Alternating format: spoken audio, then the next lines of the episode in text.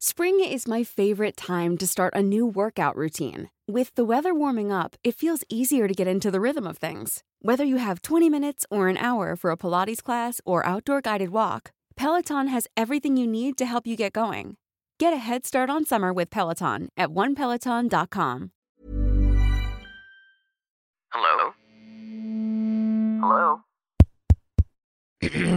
Podcast Network Asia. Isang paalaala, ang susunod na kabanata ay naglalaman ng mga salita at pahayag na maaaring magdulot ng takot, pangamba at pagkabahala sa mga nakikinig, lalo na sa mas nakababatang gulang. Huwag magpatuloy kung kinakailangan. Tuloy po kayo sa ika-apat na put dalawang gabi ng San Telmo Society. Kumusta po kayong lahat? Sana po ay napapakinggan ninyo ang episode na ito sa maayos na kalagayan. Ang San Telmo Society ay ang listener's story submission segment ng Philippine Campfire Stories kung saan binabasa ko mga totoong kwento ng kababalaghan at pagtataka mula mismo sa ating mga tagapakinig. Happy Friday, campers! Marami-rami na din akong utang na San Telmo Society episode sa inyo. And to be honest, medyo busy na din sa personal life kaya I decided to put out all SS episodes muna baka until the remainder of the year. But if you have topics you want to be heard sa mga susunod na episodes, go ahead and let me know para mapaghandaan natin sa mga susunod na recording. Pero ngayong gabi, wag na nating patagalin pa. Heto na ang una nating kwento ngayong gabi at pakinggan natin mula kay Patay na naman.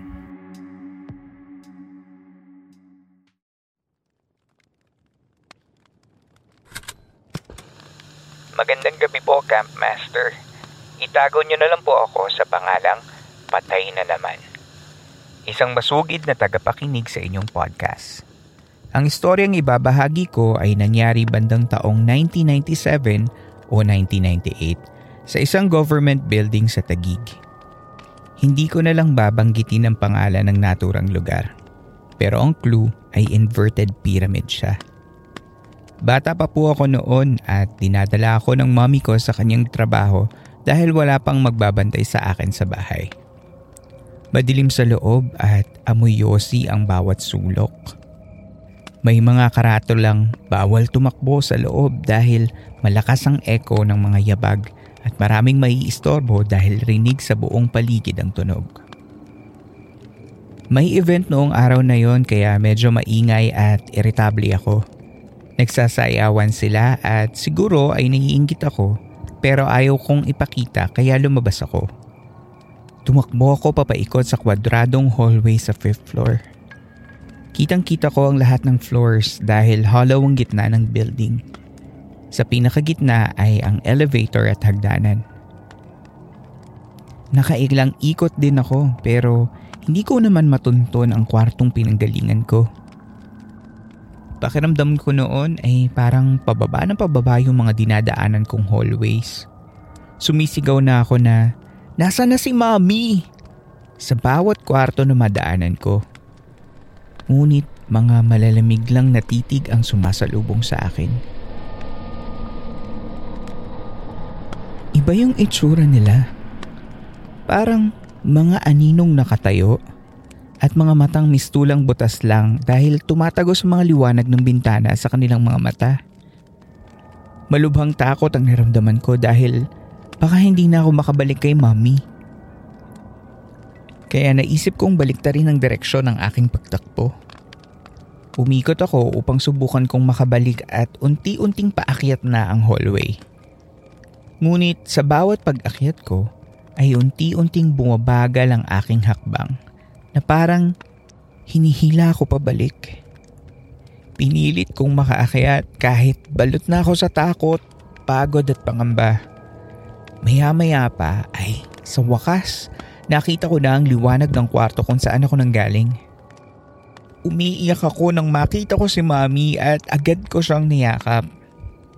Hinihingal kong ikinwento ang nangyari at naniwala naman siya dahil maging siya ay nakaranas din ng mga kakaibang pangyayari doon. Hanggang ngayon, pag nagpupunta kami sa opisina nila ay amoy yosi pa rin ang bawat sulok kahit bawal na magyosi sa loob. Madilim pa rin kahit may mga ilaw na.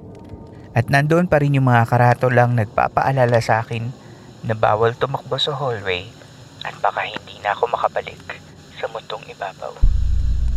Maraming salamat, Campmaster.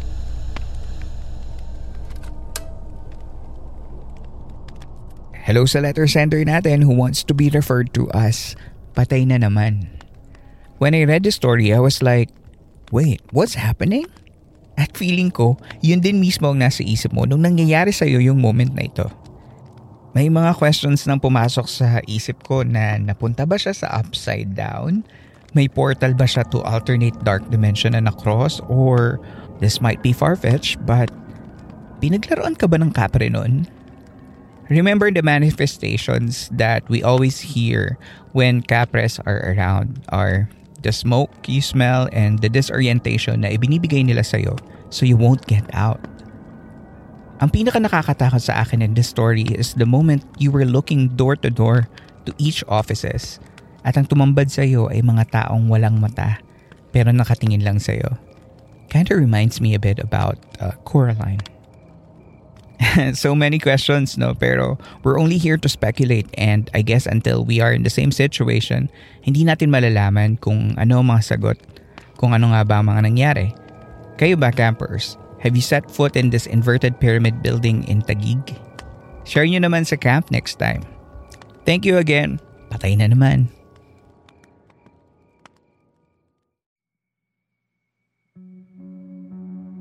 Tigil muna sa kwentuhan, magbabalik ang Philippine Campfire Stories matapos lamang ang ilang saglit.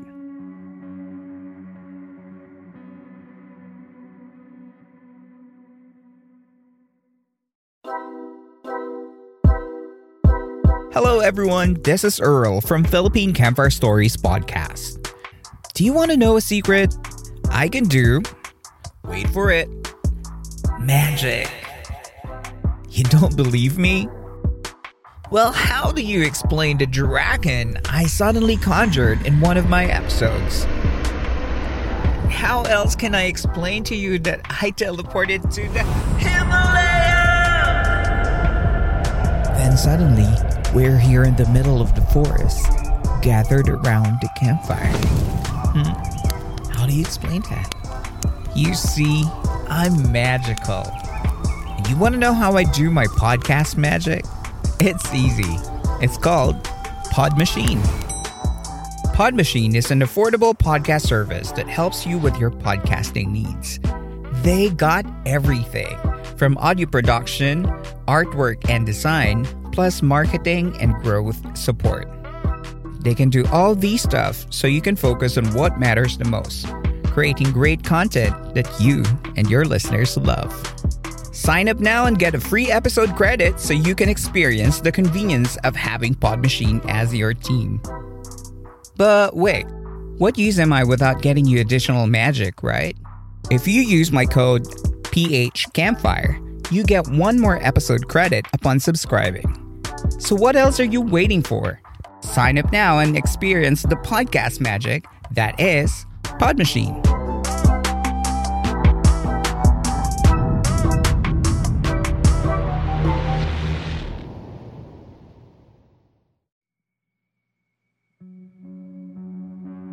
Sa pagpapatuloy ng Philippine Campfire Stories. Hey, I'm Ryan Reynolds. At Mint Mobile, we like to do the opposite of what Big Wireless does. They charge you a lot, we charge you a little. So naturally, when they announced they'd be raising their prices due to inflation, we decided to deflate our prices due to not hating you. That's right. We're cutting the price of Mint Unlimited from $30 a month to just $15 a month. Give it a try at mintmobile.com slash switch. $45 upfront for three months plus taxes and fees. Promo rate for new customers for limited time. Unlimited more than 40 gigabytes per month. Slows. Full terms at mintmobile.com. How would you like to look five years younger? In a clinical study, people that had volume added with Juvederm Voluma XC in the cheeks perceived themselves as looking five years younger at six months after treatment. Look younger, feel like you. Add volume for lift and contour in the cheeks with Juvederm Voluma XC. Reverse signs of aging by adding volume to smooth laugh lines with Juvederm Volure XC. For important safety information and to find a licensed specialist, visit juvederm.com. That's J U V E D E R M.com. Not for people with severe allergic reactions, allergies to lidocaine, or the proteins used in Juvederm. Common side effects include injection site redness, swelling, pain, tenderness, firmness, lumps, bumps, bruising, discoloration, or itching. There's a risk of unintentional injection into a blood vessel, which can cause vision abnormalities, blindness, stroke, temporary scabs, or scarring. Talk to a licensed specialist to find out if it's right for you.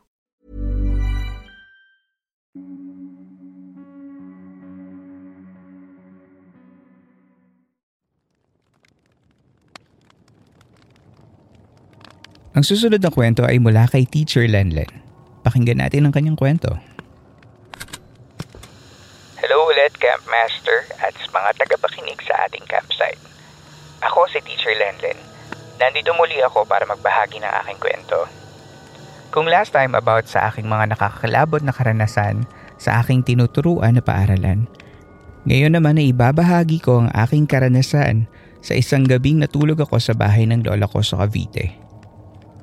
Bilang respeto sa subdivision, hindi ko na ibibigay ang pangalan nito, ngunit matatagpuan nito sa Dasma, Cavite.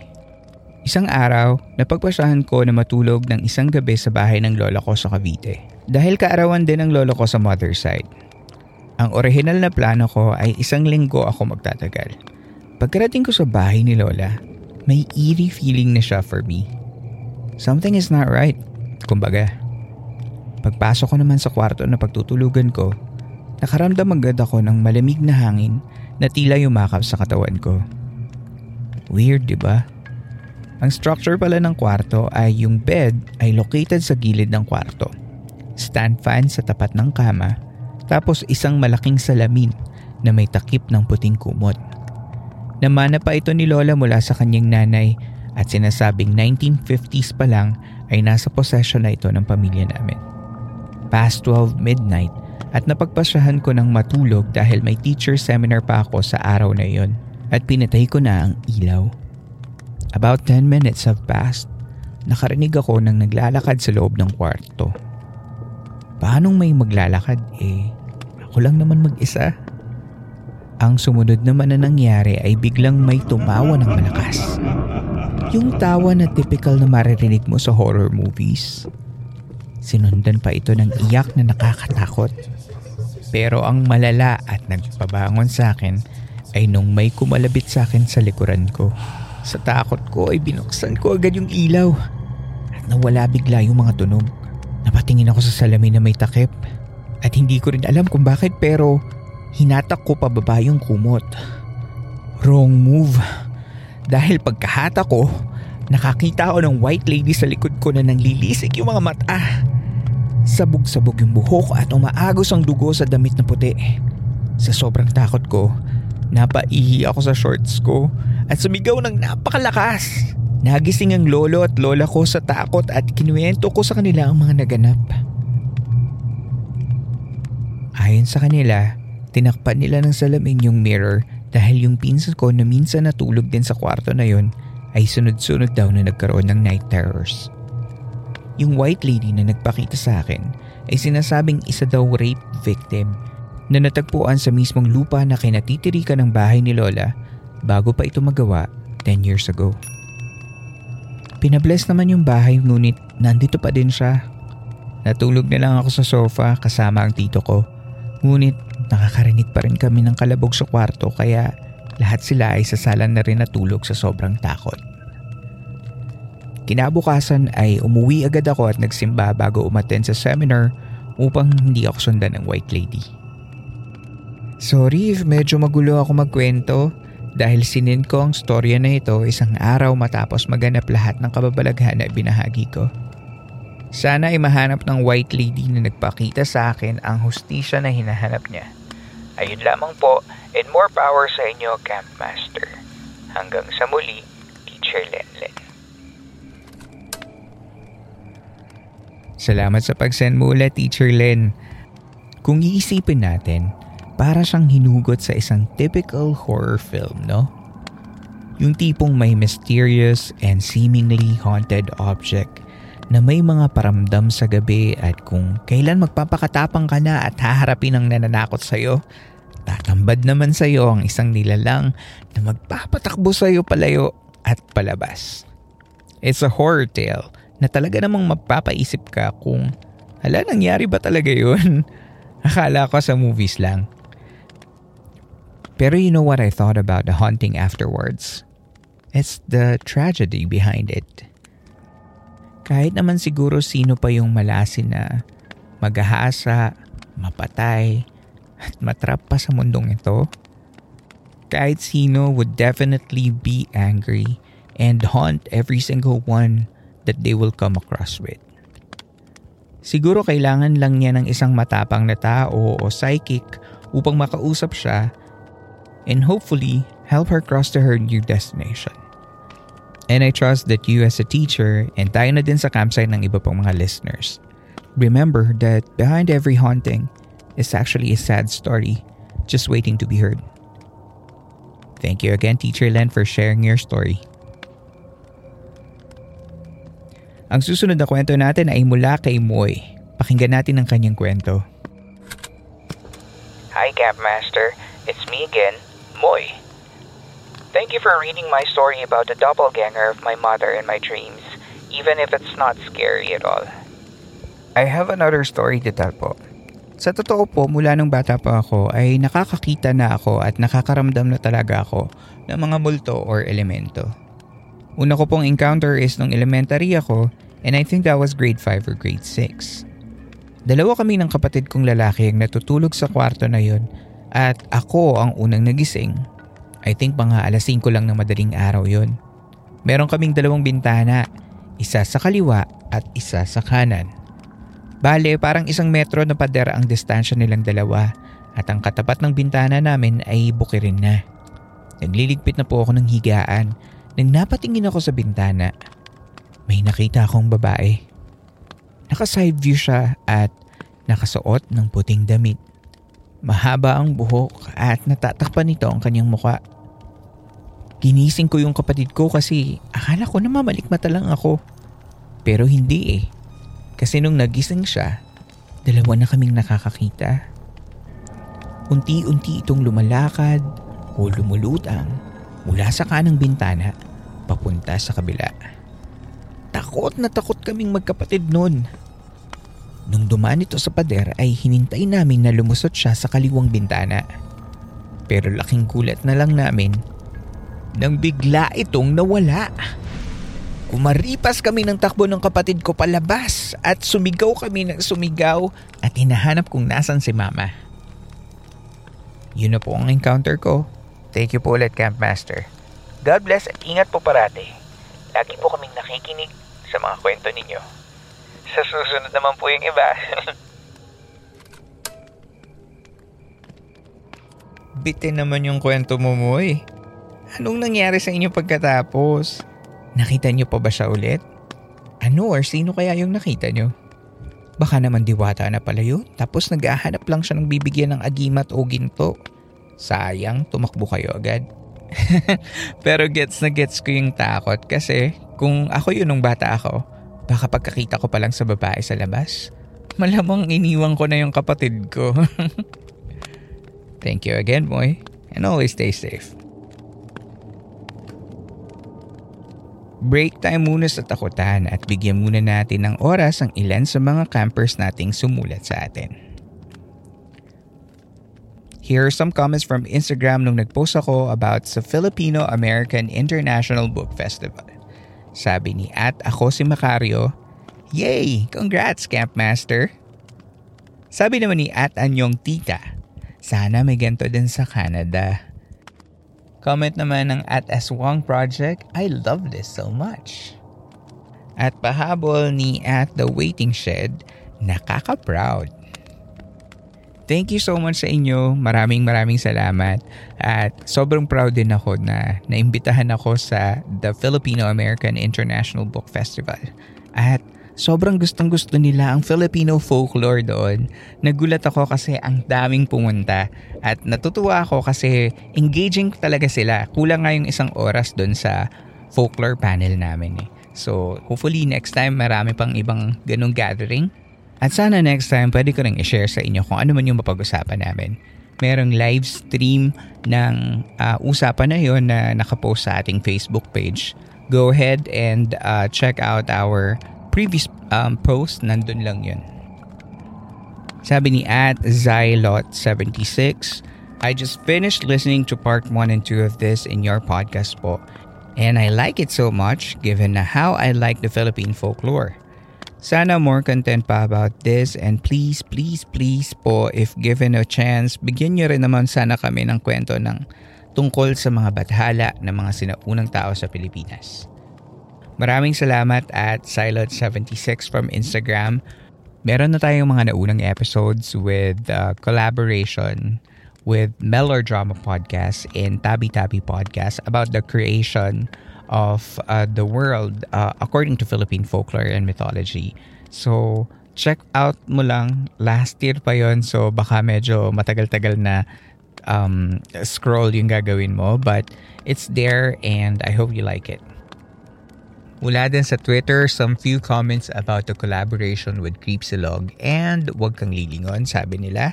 This episode is so meta for me, sabi ni At Kapayas. At sabi naman ni At Laryl Me, hala, nagsama-sama sila. Sabi ni Jenny Angel, Happy Halloween. We'll be listening to the new episodes later as I get on my work mode. That's also a bit of my Halloween scare. Huwag ka masyadong masipag dyan kung hindi ka naman tagapagmana. And lastly, sabi ni Aaron Paul Mandal sa Facebook, Bago lang po akong nakikinig sa podcast mo, Campmaster, at nahook na talaga ako. Gustong gusto ko po yung mga topic mo, lalong lalo na sa Philippine Lower Mythology from Bantayan Island, Cebu. Try ko mag-search dito sa amin kung may local creatures ba kami na exclusive lang sa isla ng Bantayan. First of all, welcome to the podcast, Aaron Paul Mandal at maraming maraming salamat sa iyong pakikinig. Kung meron kang um, mga kwento o creatures na alam na talagang sa inyo lang sa Isla ng Bantayan matatagpuan, go ahead and send that to me and we can share it to the camp next time. Thank you. That's it for this episode. Kung may mga gusto kayong ibahagi or may mga mensahe kayo or gusto niyo lang mag-hello, just reach out via our social media channels.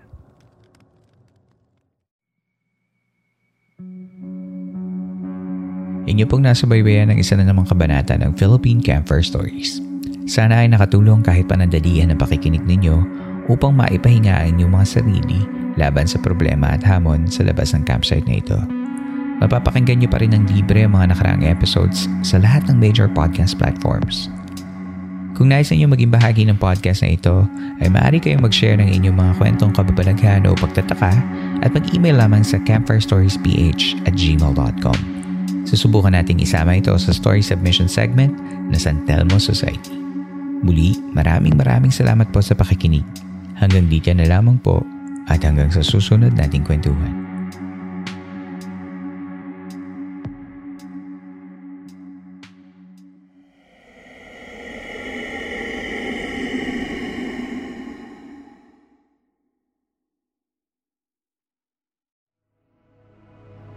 This podcast episode is based on or is inspired by true events. Unless otherwise indicated, all the names, characters, businesses, places, events, and incidents in this podcast are either the product of the podcast creator's imagination or used in a fictitious manner. Any resemblance to actual persons, living or dead, or actual events is purely coincidental.